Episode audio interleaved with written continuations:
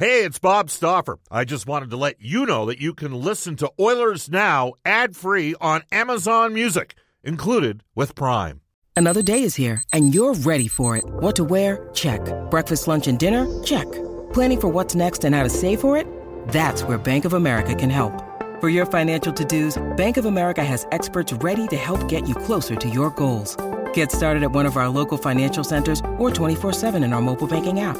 Find a location near you at bankofamerica.com slash talk to us. What would you like the power to do? Mobile banking requires downloading the app and is only available for select devices. Message and data rates may apply. Bank of America and a member FDIC. When you need mealtime inspiration, it's worth shopping Kroger, where you'll find over 30,000 mouthwatering choices that excite your inner foodie. And no matter what tasty choice you make, you'll enjoy our everyday low prices, plus extra ways to save, like digital coupons worth over $600 each week. You can also save up to $1 off per gallon at the pump with fuel points. More savings and more inspiring flavors make shopping Kroger worth it every time. Kroger, fresh for everyone. Fuel restrictions apply.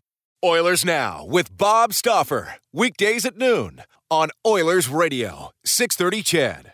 630 CHED and the Edmonton Oilers Hockey Club present the show that is everything Oilers. Oilers Now with Bob Stauffer. Brought to you by Digitex. Office Equipment Solutions North America wide? Yeah, Digitex does that. D-I-G-I-T-E-X dot C-A on Oilers Radio, 630 CHED.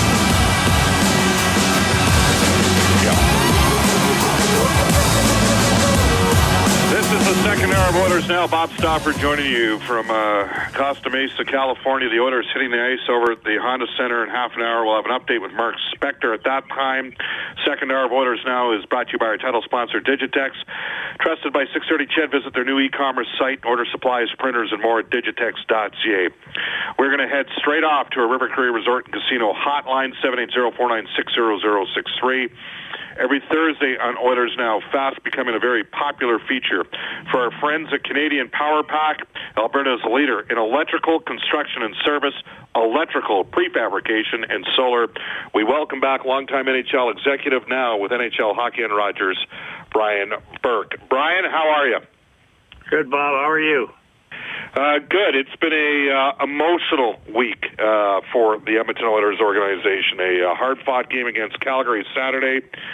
Two-hour delay uh, Saturday night, flying out of Calgary to get back to Edmonton. Second time this year, we had a, a flight delay out of Calgary. Uh, some might say there's something going on there.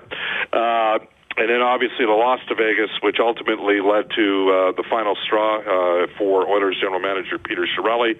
Uh, we flew down to San Jose Monday, and uh, Todd McLellan was let go Tuesday morning. Ken Hitchcock, um, I will say this, Brian, for our market, uh, Peter Chiarelli could not have chosen, uh, especially on a short-term deal, a more popular candidate uh, and when you factor in his track record in St. Louis before turning a team around.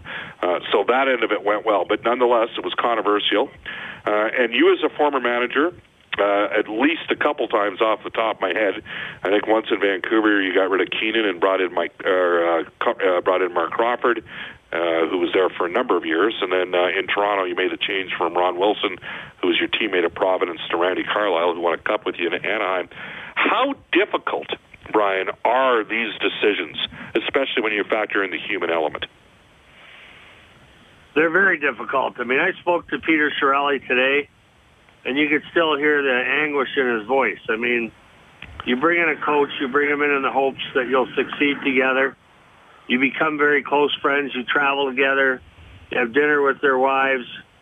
Uh, and then you got to fire this guy when you conclude that's what's best for the organization.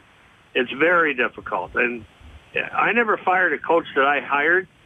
The, the coaching changes I made all involved someone I didn't hire, and it was still difficult, even where, especially in Mike Keenan's case, I felt I had no choice.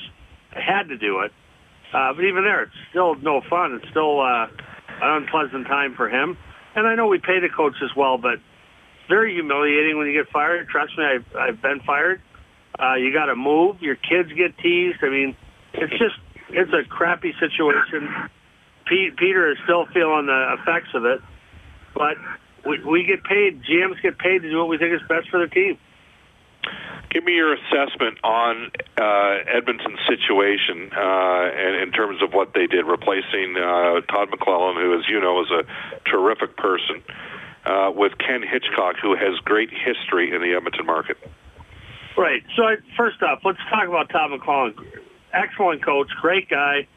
He will coach again, and people in Edmonton should say thank you because he did the best he could, and, he, and there was visible progress on a number of fronts there. Um, Ken Hitchcock is a is a turnaround specialist. He's a mechanic. He, he can come in and fix your team. Um, he's not warm and fuzzy. He's very old school, but he's going to come in and say, "Okay, this is how we're doing it. We're not negotiating it. I've done it long enough that I know that this works, and you'll do it or you won't play." And it usually has a very uh, positive effect on a player's attitude when he realizes there's no negotiation here. Not a case of maybe I'll back check hard, maybe I'll maybe I'll back check between the dots, maybe I won't. To if I don't do exactly what he says, I'm not going to play. So short term, this should help. This should make a difference. Um, you know, he, he's a his mentor was Clare Drake, who is a Western Canadian legend, and I don't know if you know this, Brian, but I was the sports information director at the University of Alberta, and Clare, I even the first year I did play-by-play at the U of A, uh, Clare had just stepped down and Bill Moores had replaced him, and Clare was years ahead of his time. Clare was also not an ageist, and nor am I. In other words, I think smart people keep learning all their life. And I think that bodes well for Ken Hitchcock because I know where he comes from. And yeah, he might be old school, but it's different dealing with today's kids. And so I'm going to be very intrigued to see how he uh, how he does it. You mentioned he's a mechanic. Does that have to do with the structure and the process that he implements with his teams when he goes into a new situation? No, I meant more. He tends to fix things. He's he's a guy. If you look at his pattern, the last few jobs he's had were short-term fixes. Come in and see if you can get this fixed for us, and not not that you know, hey, we'd like to keep you for the next ten years. Yeah. Well, that's. So I, uh, I, I, I think this. I think he's old school. I first met Hitch when he was coaching in Kamloops. We had him as a guest coach in training camp in 1987 or 1988. Known him ever since. We're both Civil War freaks. Um, I respect Ken. I like Ken very much. Uh, I don't think it's a long-term fit for a young team of millennials, but Right. it might be exactly what the doctor ordered for November of 2018. Might be exactly what they need. Peter has received some criticism for how it was done. The fact that Todd McLellan flew to San Jose. I'm from the school. When is it ever the right? I, get that. Like people would say, well, why didn't the Oilers just fire him Sunday night after the loss against Vegas? Um, there is no right. You, there's never a right time for anybody to fire a coach, uh, and there's a lot of moving parts in these situations, aren't there? Yeah, I, I haven't even asked Peter about that because in my mind, this is this is when people find fault. Okay, so if you like Todd McLellan, we all do. Right. You want to find when you want to find some fault. Say, well, why did they make him fly all the way there? My guess is I haven't asked Peter. My guess is they didn't have Hitch's deal all done. This would have happened in probably 12 hours. He probably hadn't even signed his deal when they were flying to San, San Jose. So I, I don't know how you do that better. You can't announce it or call again and tell them until you have the new guy under contract. So as much as Todd probably resents that, um, I don't know how you how you get around that. Well, and the fact is, the Oilers would have re- needed to have permission from the Dallas Stars because technically he was a uh, what do you, what do you want to call it? Sort of a you know he'd Consultant. retired, but he was still a consultant. So they would, would have needed, you know, had they made all right, we're going to do this. Let's get this thing done here with Hitch.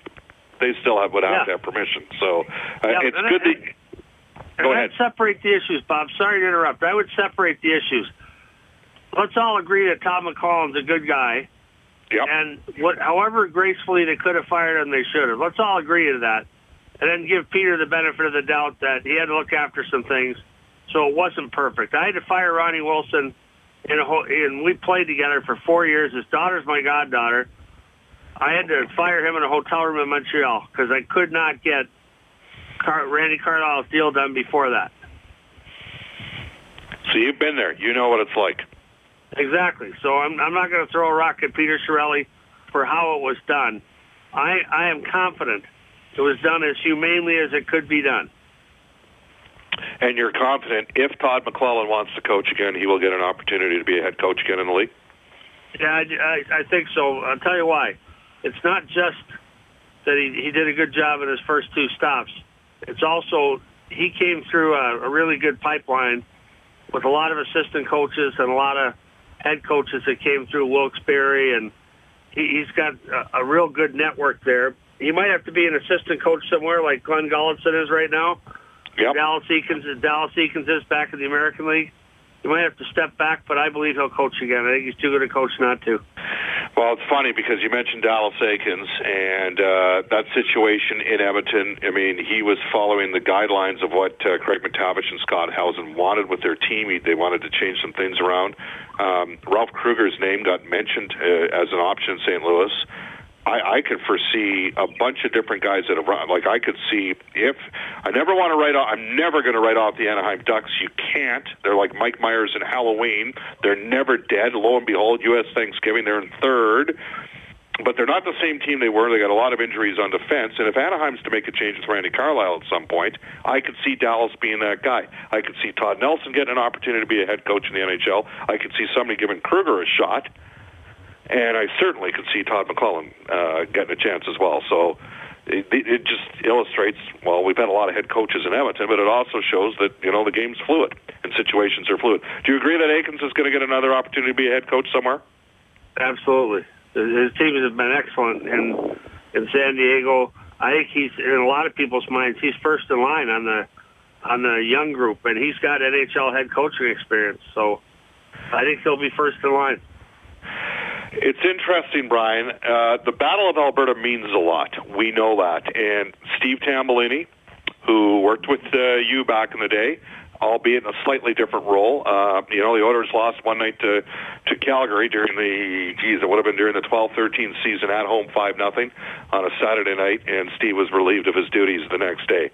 Uh, the Oilers had a really emotional game against the Flames, who right now are hot they got a red hot number one goaltender who bailed them out that night at critical times, and they're deep up front. They got a deep team up front. And, you know, that was an emotional hockey game. You've been on the other end of that. You've been on the Calgary end of it.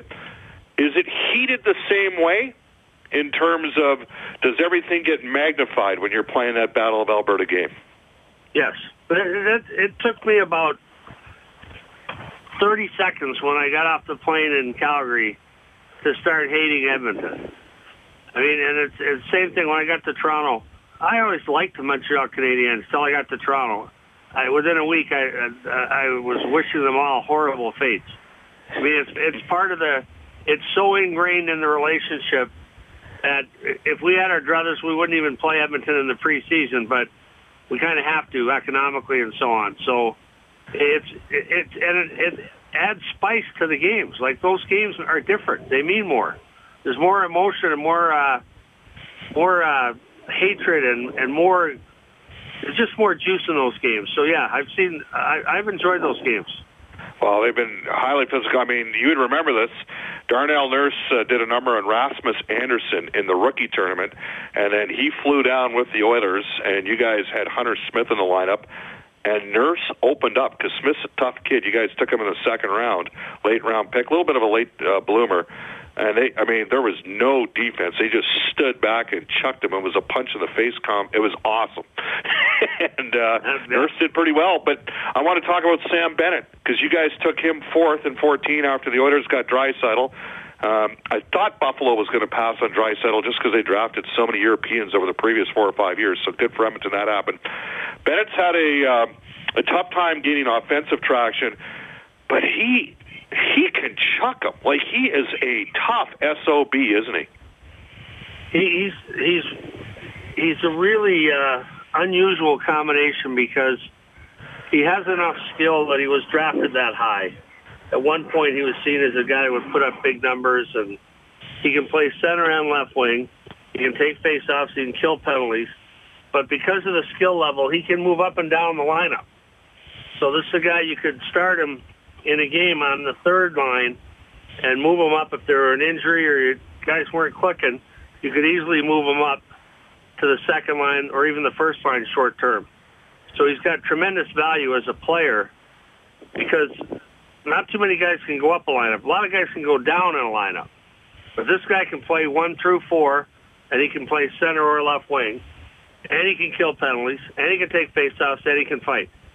So he is a valuable commodity, and he, he's finally they found a spot for him and defined his role clearly, and told him what he had to do, and he is just thriving. I texted him the other night and said, "I'm so so happy for you that you finally found a home and a spot that works for you, and you're playing great. Keep it up." So yeah, he's been terrific, and he is a warrior. He is not afraid.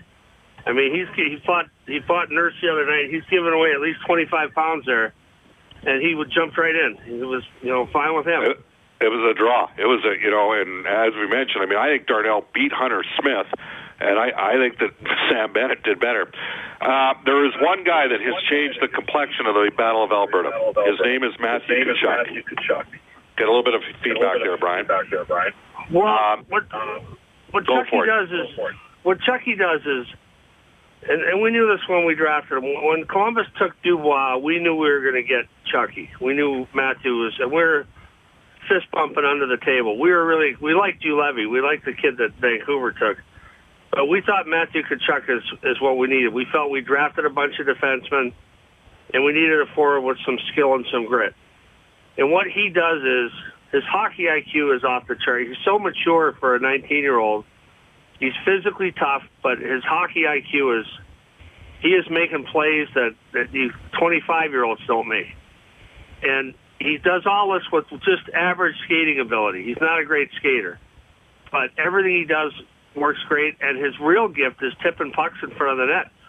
Uh, the only guy I ever had that could tip pucks like this was Tony Tanti back in the day. Wow. Joe Pavelski, Joe Pavelski with Team USA, who are who are you know sick, good puck tippers.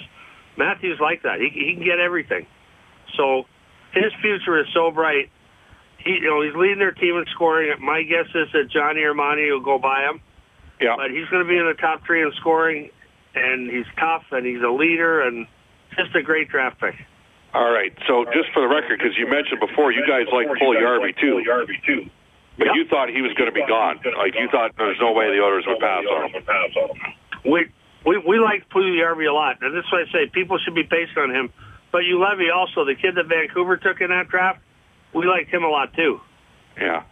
Because the Oilers, you know, it's, I, I saw Tkachuk at the uh, Memorial Cup that year. Chris Knoblauch was coaching here, and he called me and said, "Bob, this guy is a balls out player, and he's got unbelievable gamesmanship, and he's playing on a broken ankle." So I, lo- I loved him. I loved him. I loved him. But I got to tell you, as a guy north of uh, Red Deer, Red Deer, you know, you know, he knows he knows gamesmanship. and he knows who to target, who to get after, who to get after. and he goes Right to that edge. Is he going to have to Is he gonna answer the bell? answer Would- the If you're if If you're you're- running if you're Calgary, do you want him to? do you want him You know, is he going to have to? He's fought five he's times fought in his career, but is he going to have to but is he engage with some others? With some others. Well, it, you play like that, yes, you're going to have to. You're not going to have a choice. Like Zack Kassian challenged him the other night, but he didn't give him no choice. He tried to avoid taking the instigator. Yeah. But someone's gonna someone's gonna grab him some nights, and yeah, he's gonna have to fight. And that's if you want to play that way, you better be willing to, you know, put some coins in that meter once in a while. But fighting Zack Kassian, it didn't bother me at all. And mind you, I don't work for the Flames anymore. My beef, if you saw the broadcast the other night, was I thought the Flames should address someone to handle that specific duty, and they didn't. And I, I, I don't like going to gunfights with knives in my pocket, so I was sour about that. But he's going to have to fight, but I don't think he has to fight a heavyweight like Zack Kassian. Yeah, and you know, Nurse has tried to get him to go. Even Brandon Davidson a couple of years ago, because there's one of Tkachuk, in fact, Tkachuk's first NHL game, he knocked Davidson out of the lineup for about uh, three weeks there. Uh, we're joined by Brian Burke for Friends of Canadian Power Pack. Just a quick thought: the timing of the firing of Todd McLellan and bringing Hitch in, who's a fixer. It's U.S. Thanksgiving. The Oilers are one point out of the playoff spot. They're by no means out of it. I mean, is that part of the reason why you think Peter Chiarelli was that proactive? I know that's part of the reason. He told me that today. He said, I saw the season slipping away. This is I, I got I get very angry with early season firings. I think our business is way too impatient with GMs and coaches. It makes me so angry. I was so mad at the players, the Edmonton players, when Todd McLellan got fired. If I could have gone in the dressing room, I would have told them all off. That this is this is what happens when you guys don't perform. A good guy gets chopped off at the knees. And, and I, I'm so mad at the players in, in L.A. that John Stevens got fired. This is my pet peeve. A guy gets 15 games, he gets fired. I blame the players and the players only for that.